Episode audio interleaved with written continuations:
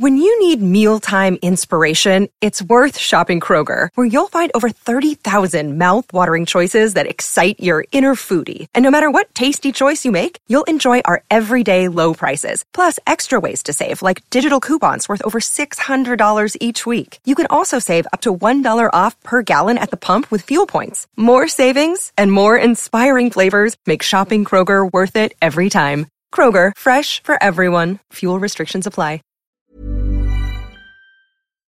Our documentary, O'Sullivan Beare, brings us back to that period of Irish history after the defeat of the Gaelic faction at the Battle of Kinsale in sixteen oh one. The Munster general, Donal O'Sullivan Beare, has been left virtually single-handed to engage superior enemy forces. Unable to resist any longer, he decides to leave his homeland and retreat to the relative safety of Ulster. The attempt to recreate this epic journey involves an imaginary monologue recited by the dying chieftain, victim of a quarrel in Spain. It also includes latter-day historical and folklore accounts collected along the route of the escape. See, you must remember when they left Glengarriff, they hadn't even one day's supply of food. They had to depend on herbs, grass, whatever they could find, whatever they could take on the way. And apart from the physical effort of travelling three hundred miles on foot, a lot of them wounded and helping the sick and all that.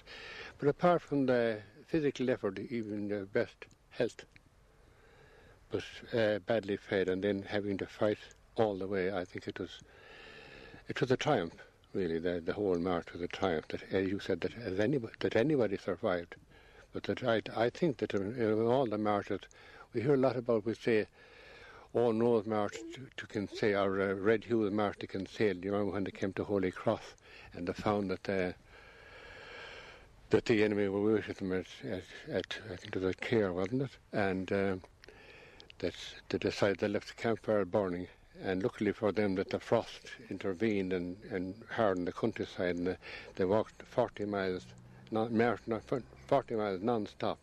As a matter of the enemy said, I think it was Carew said at the time, it was never known before in the army.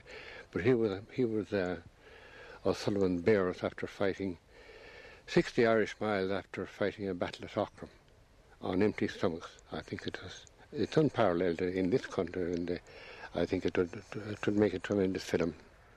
To my mind, the whole march was a triumph. It was the end result. I think the, the real failure came after that, because after resting at uh, at meet uh, O'Rourke, with O'Rourke, and uh, he gathered together some, some, he had some three hundred men, he was joined by Maguire, I think, and he had some three hundred men whom he was able to pay with the Spanish gold that he had, and they marched on to, uh, to Dungannon to join O'Neill, to find that O'Neill had gone to Mellifont to sign the treaty with Elizabeth and with uh, Mountjoy, not knowing that Elizabeth was dead when he signed. Now, one of the, pardon me, one of the uh, articles of the treaty were that all those who took part in O'Neill's wars, you know, and joined with O'Neill, they were to be pardoned, and uh, I, some of them get their land, I suppose.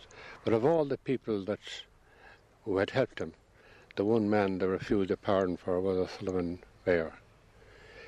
He, uh, he got away to Spain, and I think he got a pension there from the King of Spain, but uh, one day, some years afterwards, he was uh, he was going to Mass, or he was in at Mass when there was a dispute between two Irish emigrants. He came out, and uh, he went between them, and one fella put his sword through O'Sullivan Beare, I think. To me, the, the the whole failure of the thing, that the fact that after doing, do, having done all that, endured all that hardship and that, all that epic march and all that, to find that it was all in vain as far as that O'Neill had gone. And I think the end, like all, like all great tragedies, I mean that end, that final ending when, after at the end, all the triumphs are over and it's failure at the end. You know, it was, it was like fate. It was nearly like, it was nearly like the history of Ireland itself. The story is done. A pity the end tarnished the glitter. Did I survive all that simply to arrive at such a casual, arbitrary end? You're a fool, O'Sullivan, to have thought yourself set apart. Perhaps it's a fitting reward for your presumption. And yet, it always seemed to have some design in it, something more than a mixture of cunning and luck. Is it perverse of me to regret cheating death at the hands of the English Queen? Sh she made a sort of peace with them all, an English peace. But not with me, not even an English peace. Not one false promise, nor one attractive lie. That message was clear enough. No terms for O'Sullivan Beare. Seek out the untrodden paths, O'Sullivan. Follow the unworn ways, or your next rest will be eternal. And yet, the whole thing could have been avoided. Kinsale was the turning point. Long before Kinsale, there was no going back. But after Kinsale, there was no going forward either. We let an opportunity slip, the enemy between the hammer and the anvil. They would have starved there, waiting for the blow that never should have fallen. But when it did, the hammer's stroke was unsure, the anvil unsteady. And then the scattering, the rending of the faction. O'Neill to the north, O'Donnell to Spain, myself to the fastness of Beara, watching the countryside burn while I waited. Clemency, that was for others. It suited them to become retainers of the victor, temporary client princelings, practising their new discovered loyalty upon O'Sullivan. In the end, tenacity was not enough. The grip of our adversaries tightened. The birth cord had to be severed. Security lay north. We were for Ulster. December thirty-first, sixteen oh two. O'Donnell is dead. O'Neill is on the verge of defeat, and resistance in Munster to the forces of the Crown is at an end. True to a promise made to the Spanish King, Philip the Second, the Gaelic chieftain, Donal O'Sullivan Beare, has held out against the English for as long as is feasible. Slowly his position has been eroded. The capture of his fortress at Dunboy has ended his access to the coastline and any hope of further help from Spain. The defection of the McCarthys and Tyrrell, his foremost general, has ensured his isolation in a remote mountain enclave. Five thousand men, most of them Irish, under the command of Sir Charles Wilmot, are advancing to cut off any possibility of retreat. Reluctantly, O'Sullivan is forced into the inevitable decision of withdrawing from Munster and retreating over two hundred miles to sanctuary in Ulster. He withdraws first to the area around Glengarriff and makes rapid preparations for the escape. His wife and son are dispatched to safety, and O'Sullivan collects about him one thousand people who are prepared to undertake the march. Of these, only four hundred are fighting men, the rest women, children, and the old. The speed of Wilmot's advance catches the chieftain unawares. The English commander makes camp within a few miles of Glengarriff, and O'Sullivan advances his plans. He begins his journey with one day's supply of provisions. Wilmot bides his time, convinced his quarry is secure, and it's four days before he discovers that O'Sullivan has got away. In the meantime, the Irish general has led his followers along narrow winding paths through the snow-covered mountains, heading towards Gougane Barra. The end is protracted. The twilight of hope and illusion lingers. Soon, however, the English wave threatens to engulf us. But Wilmot wishes to either savour his triumph fully or doubly assure the success of his venture. He stops short. The vultures descending to pick clean the bones are cheated of their prey and vent their anger on scraps and tatters. It's Christmas time, the season of goodwill and liberality. But the snow-capped hills are inhospitable, tossed with the cold winds of suspicion and hostility. We are a thousand, but not a thousand strong. Women mainly, old men, small children, my own not among them, a ragbag motley patchwork. Movement is as rapid as the old and the sludge will allow. The night is raw, and were ill-fitted for exile, merely driven on by the knowledge of what waits behind. We know that we must be our own deliverers, for now the jackal sleeps unprepared, his vigilance relaxes. The luxury of rest we cannot afford, we must precede expectation. We exchange the frenzied beauty of Glengarriff for the angry remoteness of the crags. The warmth of the familiar gives way to the bleak and sullen wastes. Already peace is just a distant memory. A sort of callousness was born of our urgency, a pettiness. Our souls were as numb as our senses. The remorse of the exile was forgotten in the scramble for survival.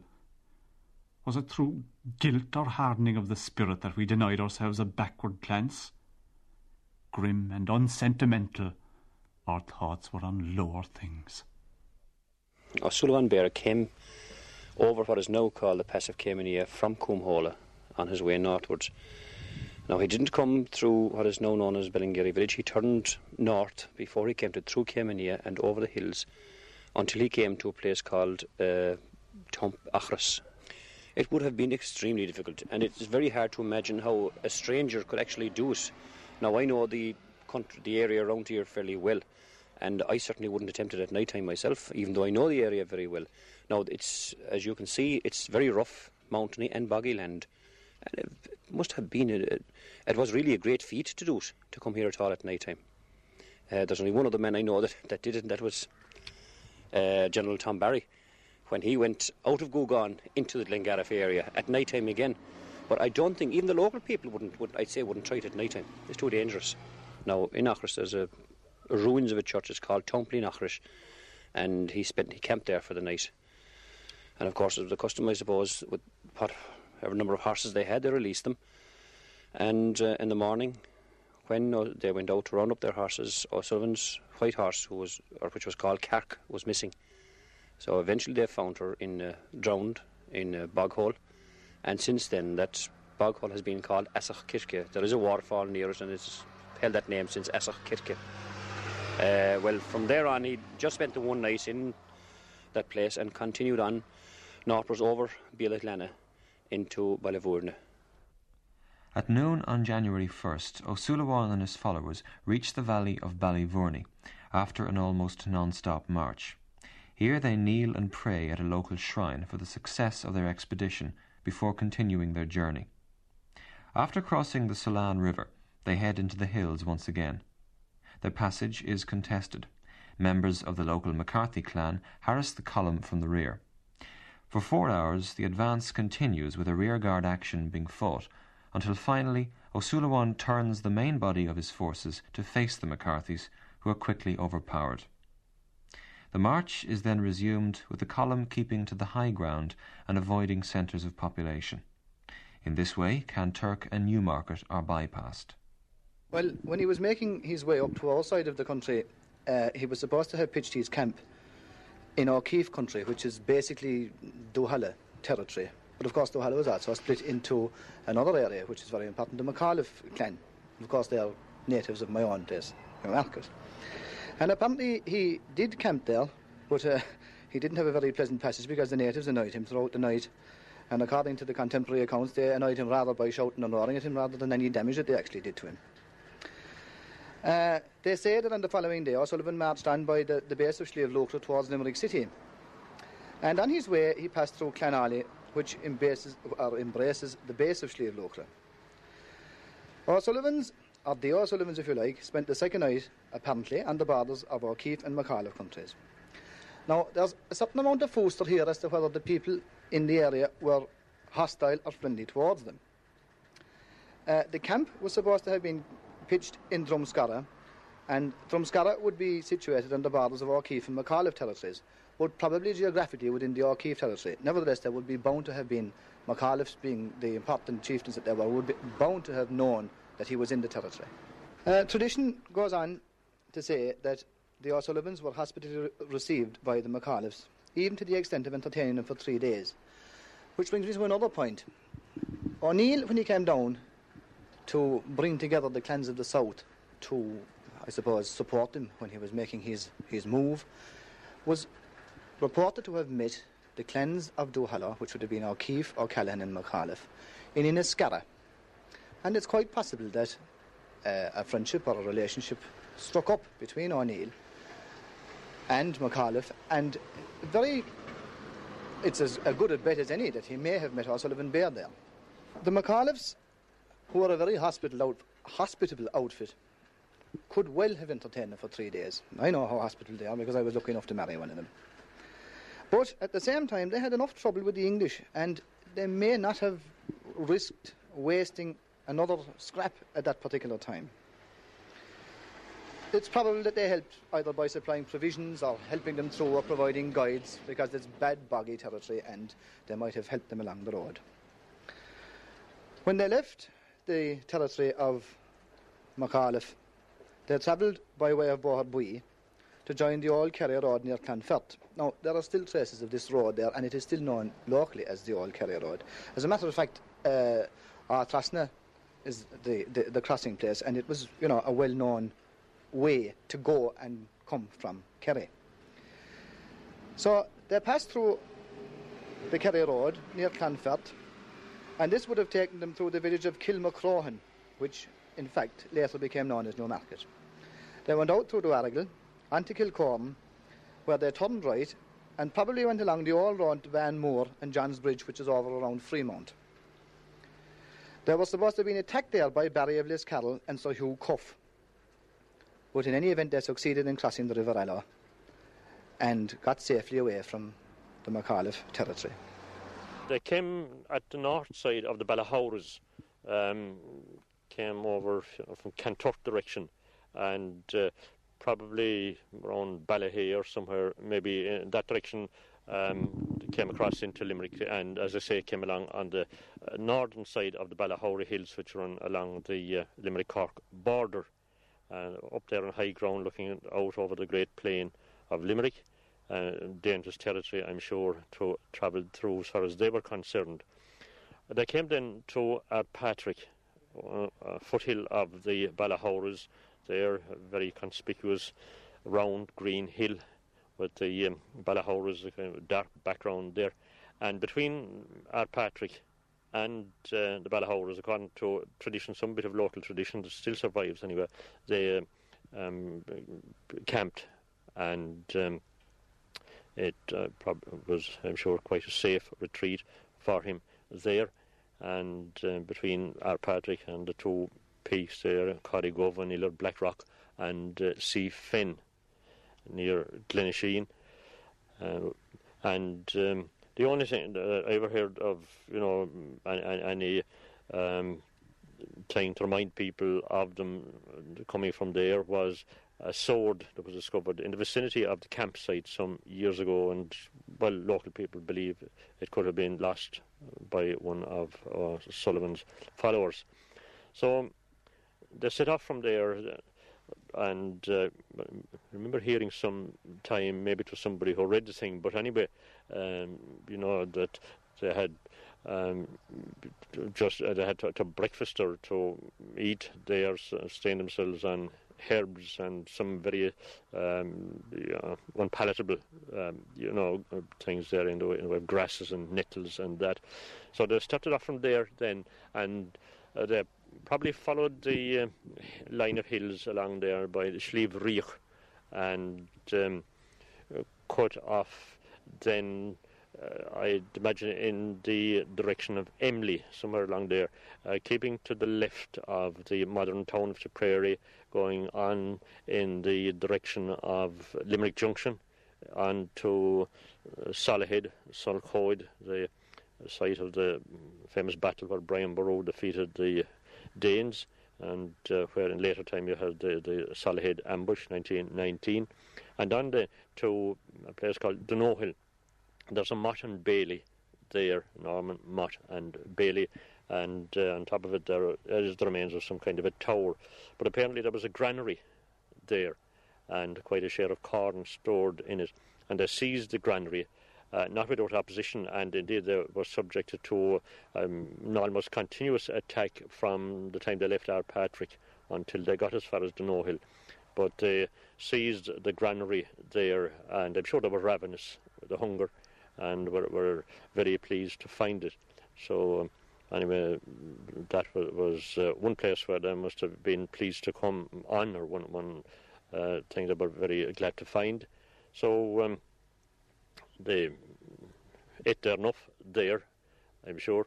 And uh, incidentally, across the road from that Mott and Bailey at Donohill, where they uh, took the granary, is uh, the burial ground of Donohill, and uh, Dan Breen is buried there. I remember one, being over there one day a couple of years ago and going across to see the uh, burial ground. Now, where they went from there, I'm not sure, but uh, to the north of them was the great bulk of the Slieve Felim Mountains. You know, quite a formidable barrier there.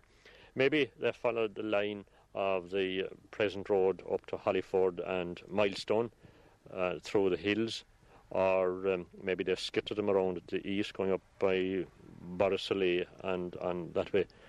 But as I say, uh, it's only surmise now with me. And um, anyway, they finally came to the Shannon. On the sixth of January, the column, by now much depleted, approached the River Shannon.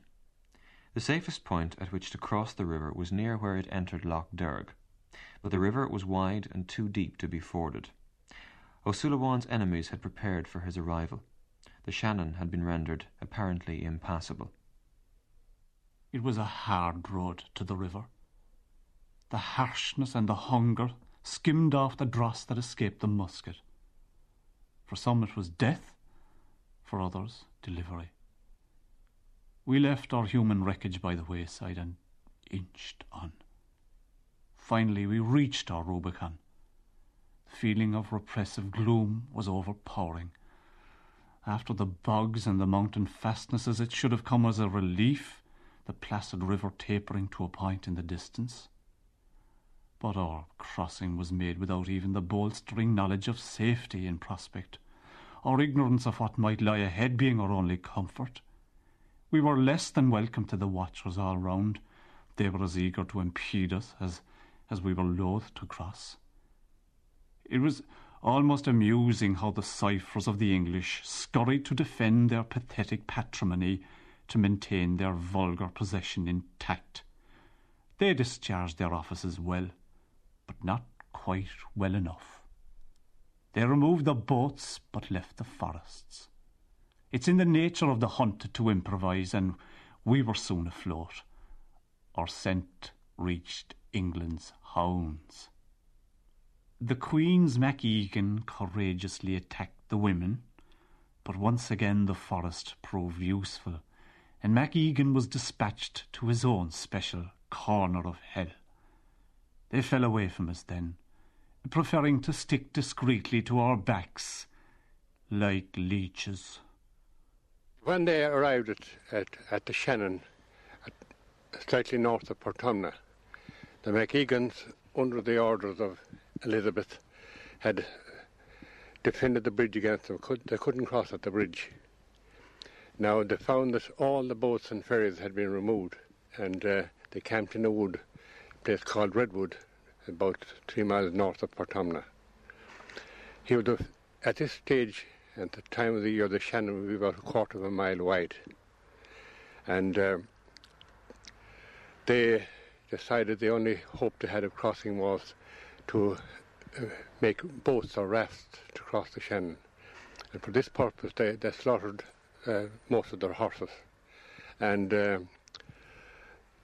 with, with O'Sullivan Beare at this point, there were some of the O'Malleys, there were mercenaries who had fought with them before that.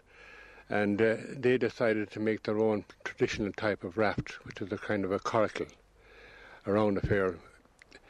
O'Sullivan Bear's men made a, a long boat of about to be about twenty-five feet long, and uh, they formed the side with well branches and all that, and then covered the covered with the horse's skins. And here they had their first meal, really, a first full meal of meat, and they slaughtered the horse. O'Sullivan Beare himself refused to eat the horse flesh. But at all events, they they crossed at night. They could take about thirty soldiers at a time. And the O'Malley's raft was, was unsuccessful, because when they got into the current of the river, it capsized and they were all drowned. But they ferried them across. I don't know how many trips they made, but they got them across anyway. But then, when they got across on the far side, they were in O'Madden country. And here they were harassed by them. And just before they crossed, actually, they were attacked by... MacEgan seemed to be playing a double part. He was keeping in touch by... He just removed the corridor, but he didn't attack them directly, huh? Although they were within a mile or so of his castle at the time. But I think he was keeping both sides going. He was kind of playing it cool and showing Elizabeth that he was fulfilling his duty as uh, being on her side. So, um, but finally, uh, before they crossed, MacEgan, some of MacEgan's men, they were out for plunder, but they were, there were ten of them killed and some of them, of Sullivan Bear's men killed. But when he got to the Galway side of the Shannon, the O'Madden country, I say, he was harassed again. But they beat off the attack and they arrived near Killimer, to a place called Maharneola, and they camped there. Now, uh, luckily for them, some of the people in a small village near Killimer, some of the people had fled at their approach. You see, the country was, the country was near famine at, at this period. There was hardly any part of Ireland, particularly Connaught, that wasn't on the brink. And the year before, you see, O'Sullivan's or uh, O'Neill's and O'Donnell's marched to the south. After all, they had commandeered a lot of cattle. They had to feed themselves on the way, and it wasn't popular at the time. I couldn't imagine a farmer today, an army marching down, gladly see his cattle taken away, even though we're far more prosperous than then, you see. But at all events, um, they came in a small village, probably a group of small little cottages, where the people had fled, and here they found some meal and some beer, and some of them had their first meal. For... Uh, for a long time, and uh, they w this would be now about eight miles, nine miles from Ockham. But apparently they, they broke camp there in the early hours of the morning, and uh, they were on their march towards Ockham. Now, at this stage, O'Sullivan Beare would have about two hundred eighty men, eighty soldiers in the vanguard and two hundred in the rear guard, with the baggage and uh, the civilians in between. They had lost, he had, at this stage, he had lost about one hundred twenty fighting men. And uh, as they approached Ockham, they, on the hill of Ockham, waiting for them, knew they were coming, was a, a far, far superior force of English and Irish, of course. In, there was a stockade on the hill of Ockham, I think it was Saint Ruth's command post, after an old Danish fort. But there, there was big crowd of rabble and um, on the hill waiting for them. They were led by uh, de Borgo, and although there was a de Borgo or de Burke on, on O'Sullivan Beare's side as well, but uh, Henry Malby, he'd be the son of the president of Connaught, who lived in the castle in Ballinasloe, he was their leader. But O'Sullivan Beare's eighty men in the vanguard. Now these were all these were all very well trained soldiers, well armed and well disciplined. But unfortunately, when they, with the beat of drum and the banners waving and the, all cheering, and the enemy attacked them, and uh, these fellows broke and fled. Now, it was a very, very des desperate situation, because two hundred men, in an equal combat, we'd say, he, they would be well able for anybody that meet, but he wasn't in a position, now his vanguard had broken, so uh, he addressed them. Since on this day our desperate circumstances and unhappy fate have left us neither wealth nor country, nor children, nor wives to fight for.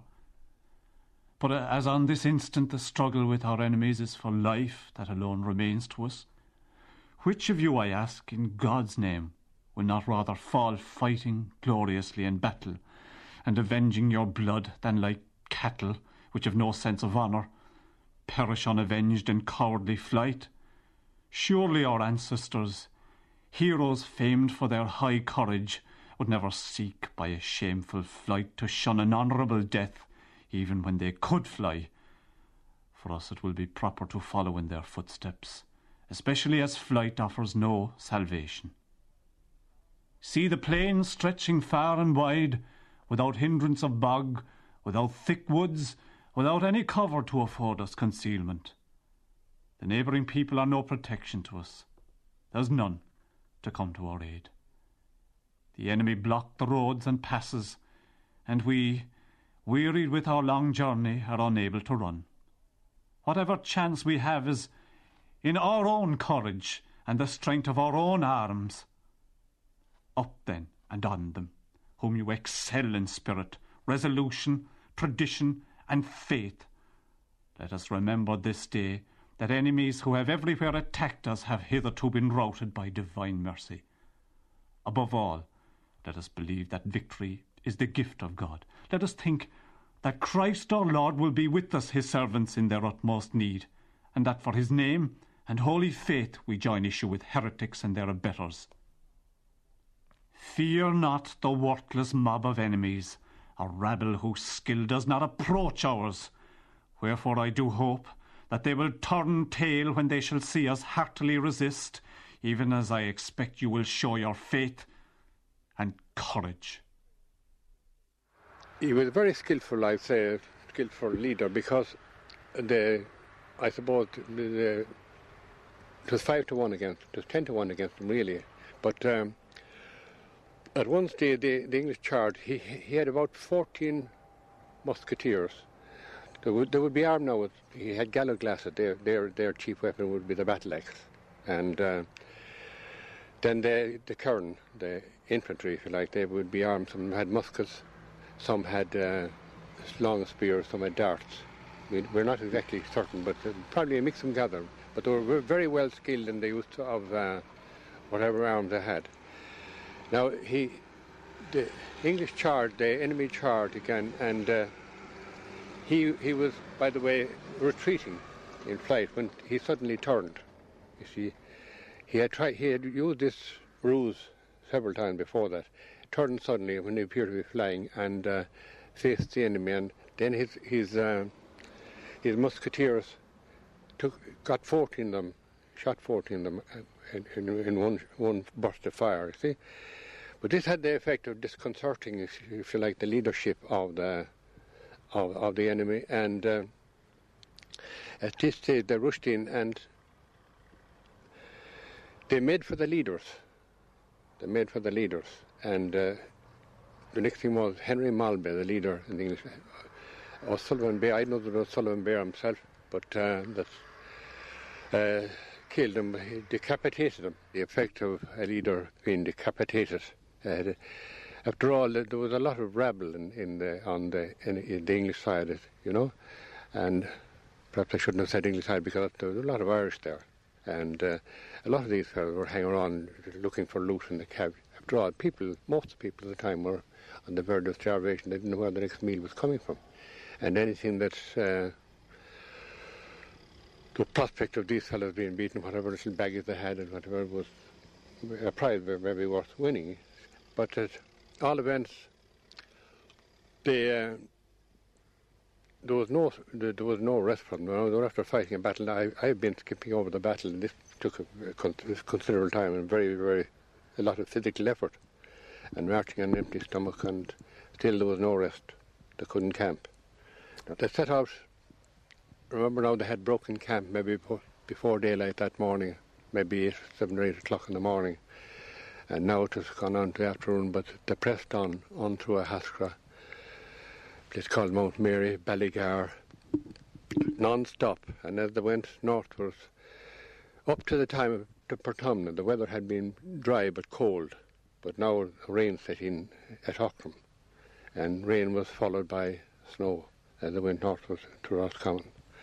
At one stage, it's, um, the they were hoping to get help. They tried a ruse at some castle. I forget the name of the, oh, the castle now, but and uh, they dressed up as posed themselves as royalists, you see, and appeared out to the castle wall with some of their trophies from Ockham, hoping that they get in and get some food, but it didn't work, and they keep on. I would reckon it was something like sixty miles non-stop marching after fighting a battle. It is very strange to think of it, you know, that um, the place, the, the route should be milestoned with uh, places that figured in Irish history in strife and in, in war and battle afterwards. Um, You know, there, there is something that we do not comprehend that leads a man on that way. Um, yes, it, it, it's a thing that I'm sure uh, would be a rewarding thing to think it out and to do some research into it. But it is uh, remarkable, all right, that he did come across territory that was to figure so prominently later times, you know, so that when you go to uh, Father O'Sullivan's retreat, the line of his retreat, you find yourself also visiting places, you know, like Solloghod and Tom Barry country and Ockham itself. At this stage, it appears that um, they were very, very, in very desperate. They can hardly fit, some of them hardly fit a move. And now they found themselves really lost on the way, and suddenly, uh, according to whether it is legend or otherwise, I don't know, but a, a figure appears that he was, uh, I don't know, maybe perhaps a mythical figure, but he appears to have been walking barefoot in the snow and garment, and uh, he had a white wreath round his temple, and uh, he said, he said, I, I know you're Catholic, he said, and you have defeated the English at Ockham Hill, and uh, he said, I will be your guide. Now, it appears that he accepted, he was mythically, according to O'Sullivan's account, he, he accepted gold. By the way, th that is factual. O'Sullivan Beare carried gold because all his soldiers were paid. They were paid in gold. And uh, he was even to pay that after going from Leitrim on to, which I'll come to later, he paid the fellows who came with him. But uh, apparently this figure anyway got him out of a hot spot. He told me within fifteen miles of O'Rourke's castle, and he would act as their guide for the last leg of their journey. We came upon it when the end was near, when fatigue and suffering had emaciated our ranks. Dignity had become secondary. We never begged for food, but only because it was useless, but we did steal. Our passage since the battle had been surreptitious. We crept, we crawled, nocturnally. Our dwindled numbers made resistance impossible, but detection difficult. All the while the biting frost chilled our feeble frames. Our weary limbs were almost unable to take up the challenge thrown down by the daunting slopes. Blind habit forced us on. It became a ritual of simple self-preservation. As we neared our destination, our spirits did not rise, they remained suspended and insensible. Our hearts were as cold and hard as the mountains we crossed, as calloused and brutalized as the feet that carried us. Leitrim Castle was a respite which allowed the spirit to thaw. There were sensations of relief, not of ecstasy. Slowly, vigour was restored. And then the cost. The countless lives ground into the unyielding earth. The acts of courage and of sacrifice. The relentless and wearying pursuit. And finally, a certain sense of shame at having been the fittest. Gratitude for coming through the shadow of the valley of death, but a feeling nonetheless of contrition. When survival becomes like betrayal, is it any wonder the end is without passion? You've been listening to a documentary recreation of the retreat of O'Sullivan Beare. Contributors to the programme were Taig O'Galvain, Michael O'Halloran, Mannix Joyce and Martin Joyce. The monologue was read by Fionn O'Leary. The programme was scripted and presented by Miles Dungan and compiled and produced by Brendan O'Keevan. When you need mealtime inspiration, it's worth shopping Kroger, where you'll find over thirty thousand mouthwatering choices that excite your inner foodie. And no matter what tasty choice you make, you'll enjoy our everyday low prices, plus extra ways to save, like digital coupons worth over six hundred dollars each week. You can also save up to one dollar off per gallon at the pump with fuel points. More savings and more inspiring flavors make shopping Kroger worth it every time. Kroger, fresh for everyone. Fuel restrictions apply. Save big money on everything for your next project at Menards. Spring is here, making it the perfect time for outdoor projects. Suncast storage sheds are an excellent solution for protecting outdoor lawn and gardening tools. They're easy to assemble, and the all-weather construction provides water resistance and U V protection. Save big on Suncast storage sheds. View our selection of Suncast products today in-store and on Menards dot com. Save big.